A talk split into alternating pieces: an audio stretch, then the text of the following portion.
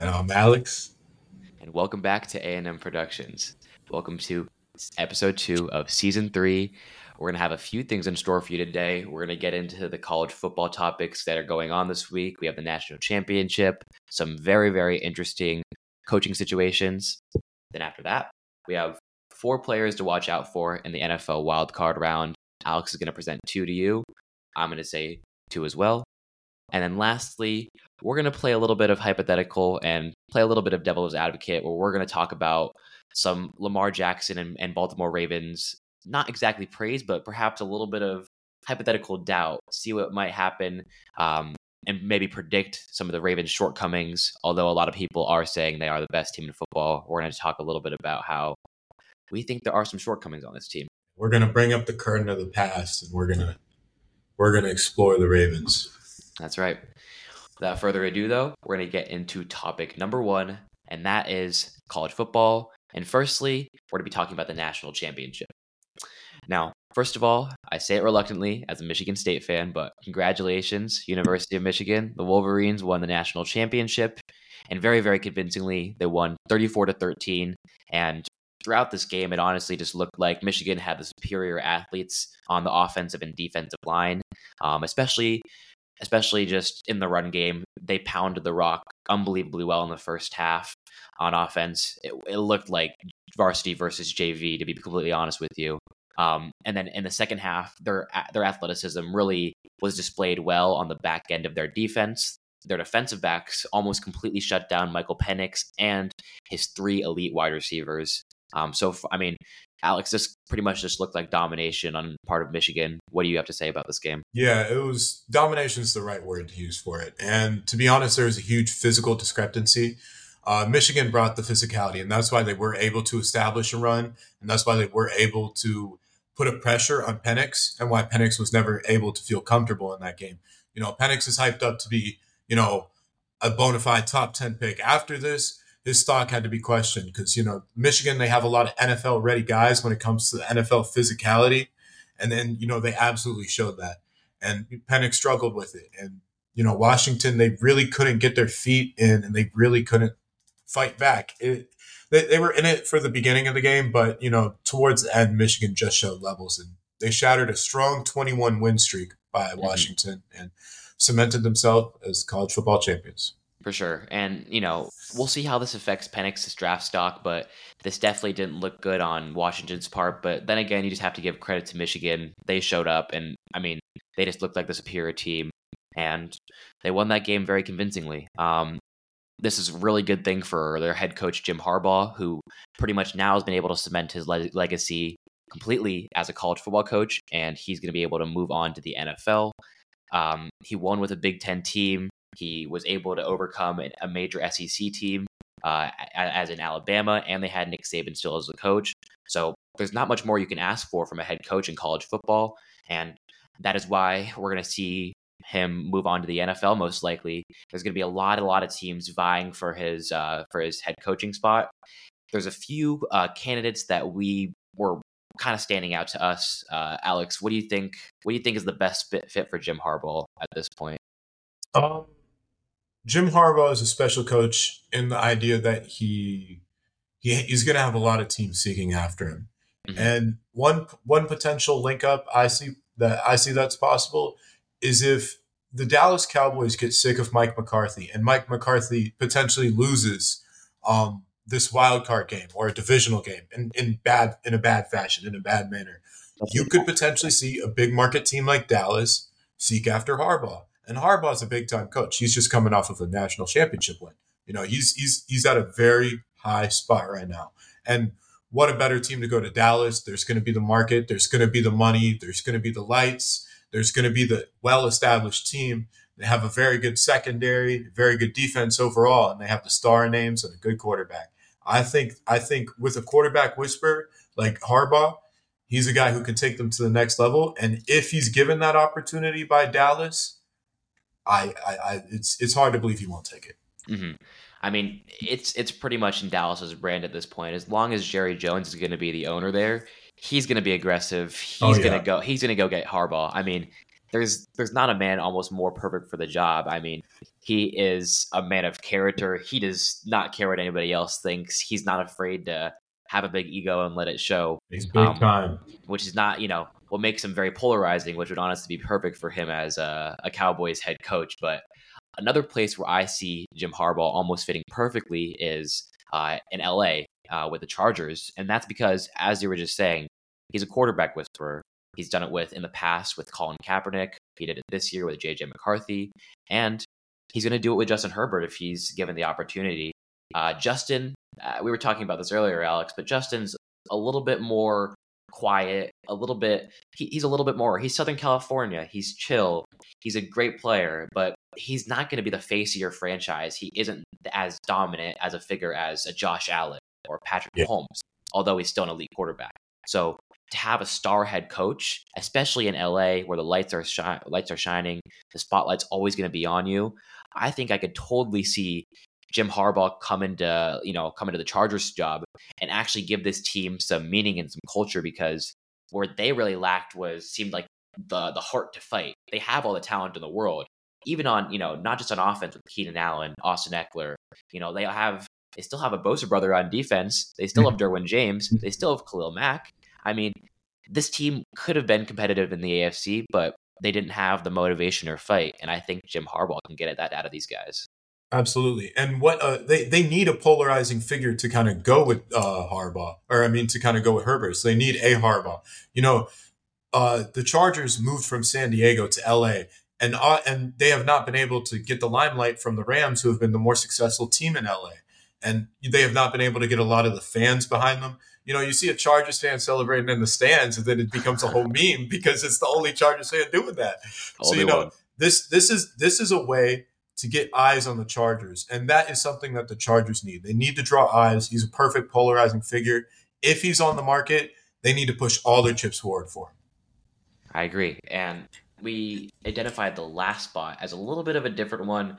This is a bit of a different situation because um, this team is not really in a winning situation, but you could see Harbaugh taking over, and I believe that the, the new ownership in this place could possibly seek him out, and that is the Washington Commanders.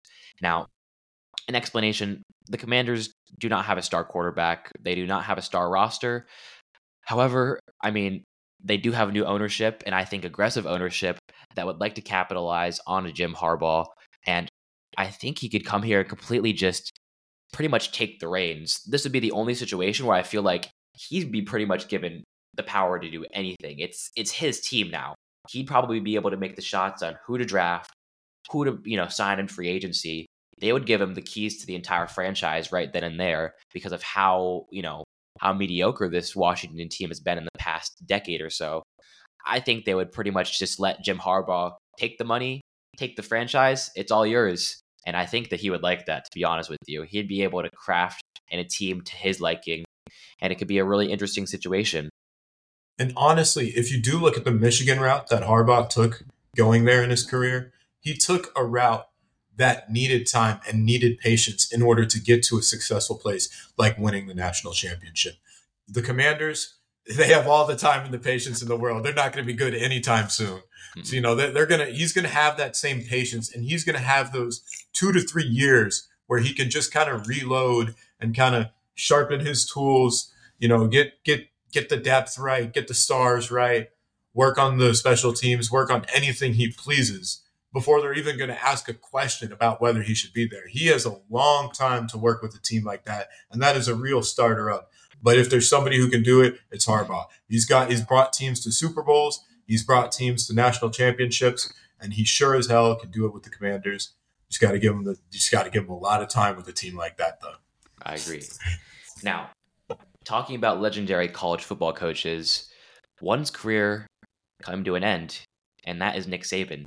He made a decision to step down as Alabama head coach and retire, what seems like for good. And that might be it for the Tide dynasty. But put the brakes on that. Washington head coach was recently hired today, Kalen DeBoer, is also being looked at for a lot of NFL jobs. this could be very interesting, Alex. I mean, Alabama might lose some recruiting in the South before, you know, as Saban steps down because he's such a larger than life figure. But I don't think people know or realize how good Kalen DeBoer is. What do you think this means for Alabama? And, you know, where do you think you see this going? I think a good aspect of I think a good aspect of that signing is the fact that you can get a lot of transfer a, a, lot of transfers from Washington. You know, a big concern would be a lot of people coming out of Alabama as soon as the Saban era ends. But a successful team like Washington, who made the national championship, they're going to have a lot of good depth that's going to be able to come over potentially because the transfer portal is essentially free agency now. You know, at this point, you can right. go you go here, there, and Timbuktu, man.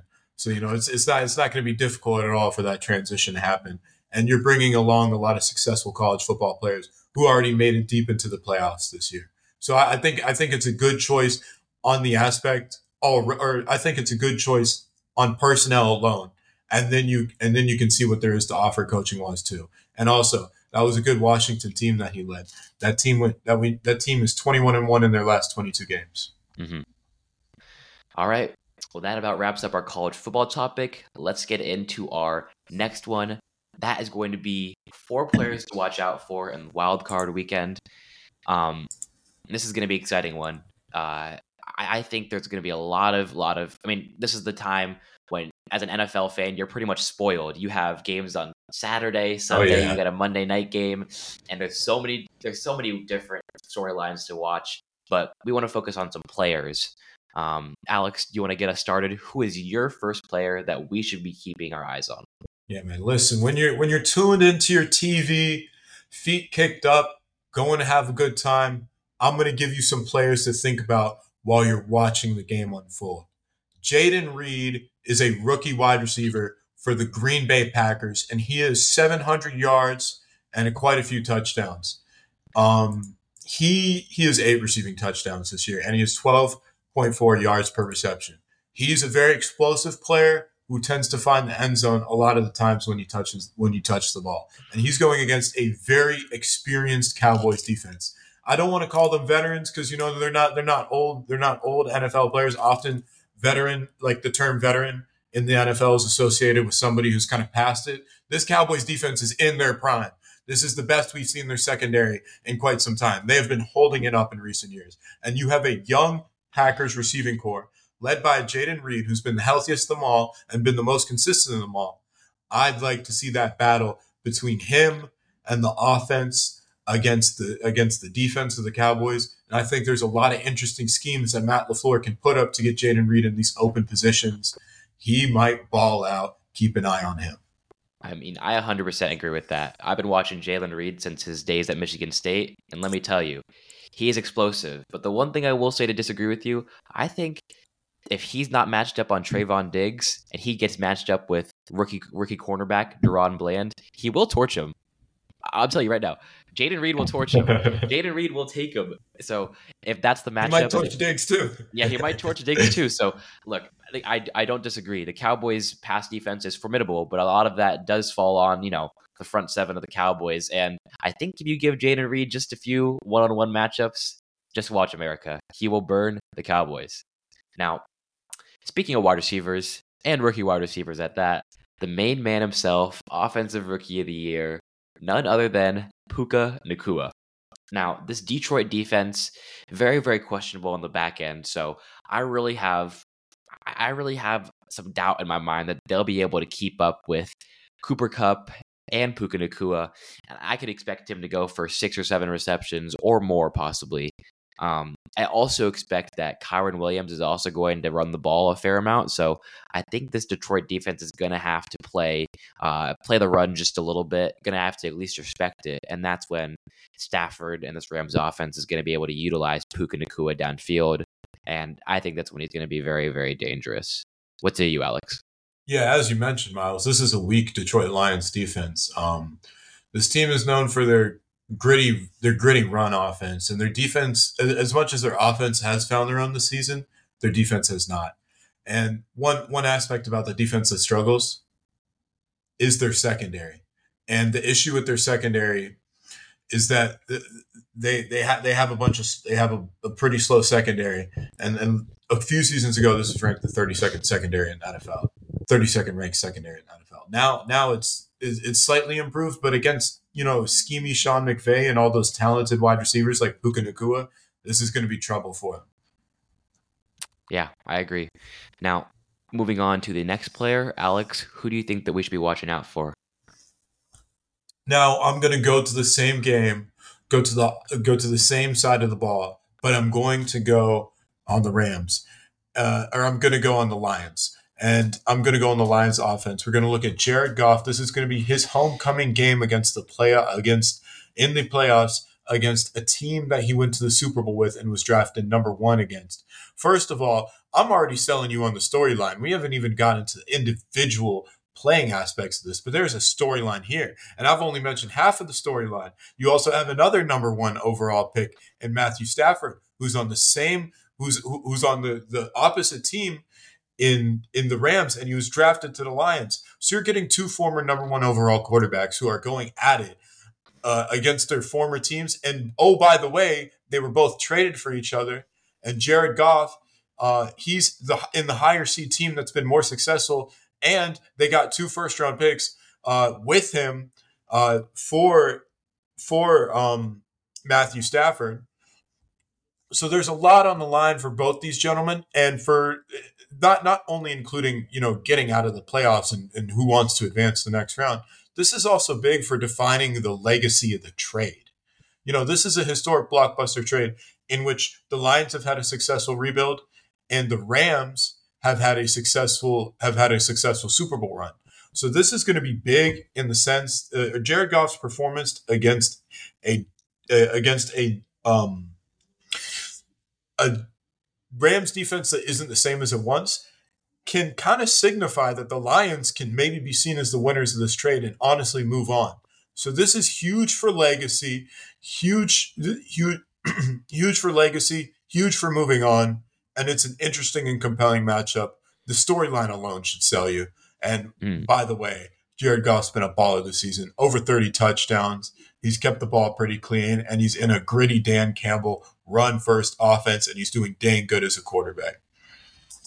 He'll, he'll look. You know, the Detroit Lions, to put it in perspective, two years ago they were three and thirteen, and now they're in the playoffs, and they won the division for the first time in thirty years. Now, to win the trade right now, I mean, look, the Rams already won a Super Bowl, but the Lions aren't looking to win a Super Bowl. They're just looking for respect. They're looking for consistency and they're looking for stability. So, honestly, I'd say most Lions fans would say they win the trade if they can win a playoff game right here. They would be happy with what they got. They would be completely satisfied. Now, as much as people can say, you know, the Rams got a Super Bowl, the Rams, whatever, Matthew Stafford. Look, I I can speak, you know, from from from you know one dying franchise to another, you know, one, you know, very, very, uh, in, in recent, in recency, at least very, very unsuccessful franchise. I, I can say, I can say, look, if you, when you win that, when you win that playoff game, there's nothing like it. And I think Detroit is a type of city where they just rally around their football team and they're just going to be so unbelievably happy if they can win this game that it doesn't matter. It'll be like their Super Bowl. So um, yeah, that'll be something to watch. Jared Goff will be a hero of Motown if he can pull this game off. Oh yeah. Now I'm going to flip it over to the defensive side of the ball. We were talking about the Packers and Cowboys matchup earlier. I think the key to this game and the key to cementing a perhaps all-time legacy, and it starts right here, is Micah Parsons. Now, we're all familiar with Micah Parsons. He's probably top two, top three edge rusher in the NFL.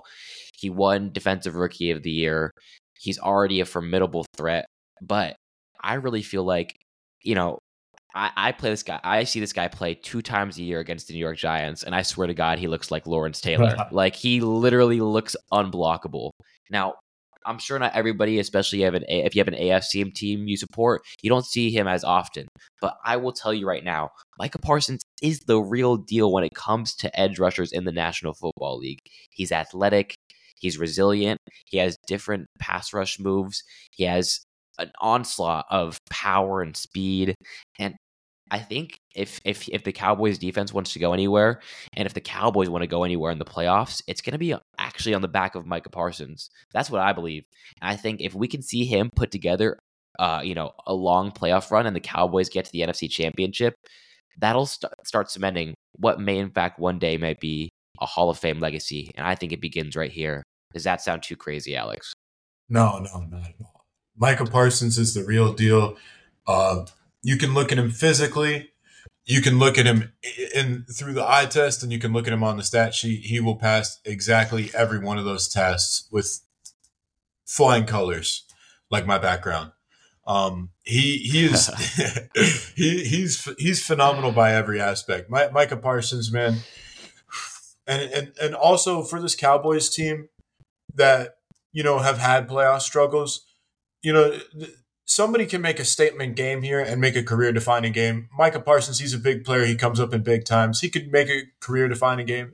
And a lot of the times when the eyes are on you in the playoffs, that's when you do see a lot of these career defining games. And against against a relatively young Packers O line, look for Micah Parsons to you know get a, get a lot of penetration and get a lot of pressure in. Um, that's absolutely not a ridiculous thing to say at all. He he will go ham no matter who's who he's against. He's he's embarrassed crazy tackles and he'll embarrass you know tackles who who are relatively new. So you know you could you could put that man against you know you could you could triple team him and he still get in the backfield. I mean, Micah Parsons, he's legit. Look at it. Look out after him. Mm-hmm. All right, and Alex, who is your last player that we should watch for this wild card weekend? Or is that? Wait, are we done with that? Is that, yeah, is that we're four? done. My bad. My that's bad. Four. That's that's that's, yeah. that's our four done, right? Okay, okay. Well, now sorry we guys, we're a little bit Raven thrown off. Talk. We had some technical difficulties, but yeah, moving on to the last topic. Now, this is going to be our best topic of the day, I do believe. Not a lot of people are talking about this, and I think Alex and I are going to bring up an interesting point just for some food of thought. Now, let me set the stage for you. Lamar Jackson and the Ravens have been, you know, widely widely recognized as the best football team um, in the world right now. They're clearly head and shoulders above every other playoff team in the bracket right now. Now, they dominated the AFC, they dominated the NFC, and they've beaten what most people believe to be is the second best team in football, the San Francisco 49ers, by a large margin of victory. They look like they're the best team, and there's no competition right now. They have the best quarterback in the league. A lot of people saying, you know, MVP Lamar Jackson. But Alex and I want to put the brakes on this for just just for just for a minute here. Just listen, let's hear us out. A lot of people are projecting them to win the Super Bowl, but we we don't we don't see it that way necessarily. I I, I think that you know I'll go out here and say make a bold claim right now. I will say that regular season Lamar Jackson and playoff Lamar Jackson are not the same player, not one bit. You know, as much as we want to believe in this Lamar Jackson that we're seeing now, this is the exact same way we felt going into his MVP campaign where they were the where they were also the one seed and they played the Tennessee Titans in the divisional round and they lost and Lamar Jackson did not have a good game.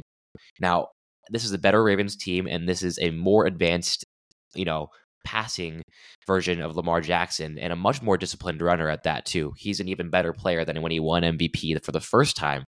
However, I do just want to put some hesitation on the and raise and raise to everybody's, you know, make sure everybody's make sure everybody's aware that I I think Lamar Jackson in the playoffs is just not the same player as and defenses figure out how to stop him.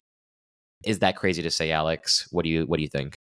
No, it's not crazy. Listen, football is a game of history. It's it's good to put things in context, and we have seen the story unfold before with the Ravens and Lamar Jackson. We're not necessarily saying it's going to happen again, but we're not saying it's not going to happen again. And it's important to look at this in context. So, Lamar Jackson had a run. Um, he, he, he, he had a run with the Ravens in the playoffs where he was projected to be, or, or where the Ravens were projected to win the Super Bowl that year. They were statistically the most likely. I believe this was the year that the, the um, this was the year that the Chiefs beat uh, it was the 2021 year, or the 2021 year. That might have been the Rams or the Chiefs year, but regardless, they they they got into a rough game with the Tennessee Titans, and then next they played the next they played the Buffalo Bills, where they only scored three points and Lamar had zero touchdowns and one interception. You see a lot of underperformances once he gets to the playoffs. You can look at his rookie season, although we're not going to fault him for that that much, where he played the Chargers, and the Chargers ran a weird scheme against him where they had five linebackers and they seemed to shut him down. Although he was a rookie, we've seen it before or we've seen it before in other cases. And we have multiple cases to pinpoint and look at Lamar Jackson's lack of success in the playoffs and this Ravens team as a whole. This this is a new generation of the Ravens and they need deep playoff success. I think this is a Super Bowl or bust season where, you know, you can probably get away with losing the Super Bowl, but if you do not make it to the Super Bowl this year with as talented of a team and as well performing of a regular season team you are, this this is very questionable. And due to the history of the Baltimore Ravens, you know, you might have to sound the alarms and might have to keep your eyes peeled because we've seen this story unfold before. Mm-hmm. Now, I want to raise something to everybody's attention right here. I think, as I said before, regular season and postseason Lamar are very different players. One reason why I think that is is that when he plays NFC teams in the regular season, they're simply not ready for him because they are not familiar with him. They are not ready to play, you know, a quarterback with those, you know, with those characteristics, with those abilities. And that matches up with his record against the NFC in his career. He is 20 and 3 against NFC teams in the regular season, while against the AFC, for example, teams in his division, such as the Bengals or Steelers, where we've seen Lamar play his worst, arguably, and also in the playoffs where teams are more used to seeing him because they see him more regularly in the AFC. He is 42 and 21, an exact 500. Now, that doesn't that doesn't go to say that you know Lamar isn't a great player still because a 500 record is not bad at all. But all I'm saying is that once it gets to the playoffs, the margin for victory is a lot smaller. And you're playing against teams that are in your own conference, which these stats reflect that Lamar Jackson is not as effective against the AFC for teams that are more used to seeing him. And I think there can be a formula to stop him. Now, again, this was this is you know we're reflecting a lot on this Titans game, which is when Lamar pretty much had no elite wide receivers, and this year he has Zay Flowers, a great rookie wide receiver, mm-hmm. and a good number number two receiver in Odell Beckham Jr. And he also has a formidable tight end in Isaiah Likely. So I will say this is a lot better. You know, he does have actual formidable passing options now, and I think they'll be able to get out of this hole. But then again, the stats do not lie sometimes, and I think we're gonna we're gonna see either the Ravens come out slow or see the Ravens lose. But we'll have to see because I am still rooting for them, and obviously on paper they are still the best team in the NFL. But all Alex and I are saying is that anything can happen. Expect craziness. It's wild card weekend. Yep, yep. And on paper, if you look at it, this this is a healthier defense than we've ever seen the Ravens defense going into any postseason. It seems like every single time we see the Ravens enter the postseason, you see like five, five, five of their starting uh, defensive players drop like flies. They've been relatively intact this season. So I'd say this is the most stable Ravens team and the best looking Ravens team we've seen going into the playoffs. So if it does collapse, expect the outrage to be even worse than than the previous years, and we have seen the outrage be pretty bad towards this team. So you know this is the highest pressure, and you know a lot of people's patience is getting thin with them. So if if if they if they find a way to halt all this momentum that they are riding from the regular season going into the playoffs, this would be very bad in a bad direction for their franchise. So it's, it's probably Super Bowl or bust for this team. Yeah, I agree. You know, with great performances comes great expectations, and with great expectations can oftentimes become pressure. Now, pressure can either create diamonds or it can create disasters. And right now, all, all again, all Alex and I are saying is, you know, we're not trying to, we're not trying to, you know, create controversy. We're not trying to make a false narrative that isn't true just to create some buzz. But we're just simply saying that there are some flaws here with this Ravens team and perhaps with Lamar Jackson. Again, that's all we're saying, guys. Just food for thought. But if you made it this far, thank you for supporting the podcast again. It has been an episode of technical difficulties Alex has been experiencing. I think, unfortunately, he actually just disconnected right now. Um, we we've been experiencing some technical difficulties on the internet side. Uh, there's a rainstorm going through Charlottesville tonight, where Alex lives. But we appreciate you guys sticking around throughout all of this, and I hope to see you on the other side of Wildcard Weekend for Season Three, Episode Three next week. Thank you, everybody, for tuning in. This is Miles signing off.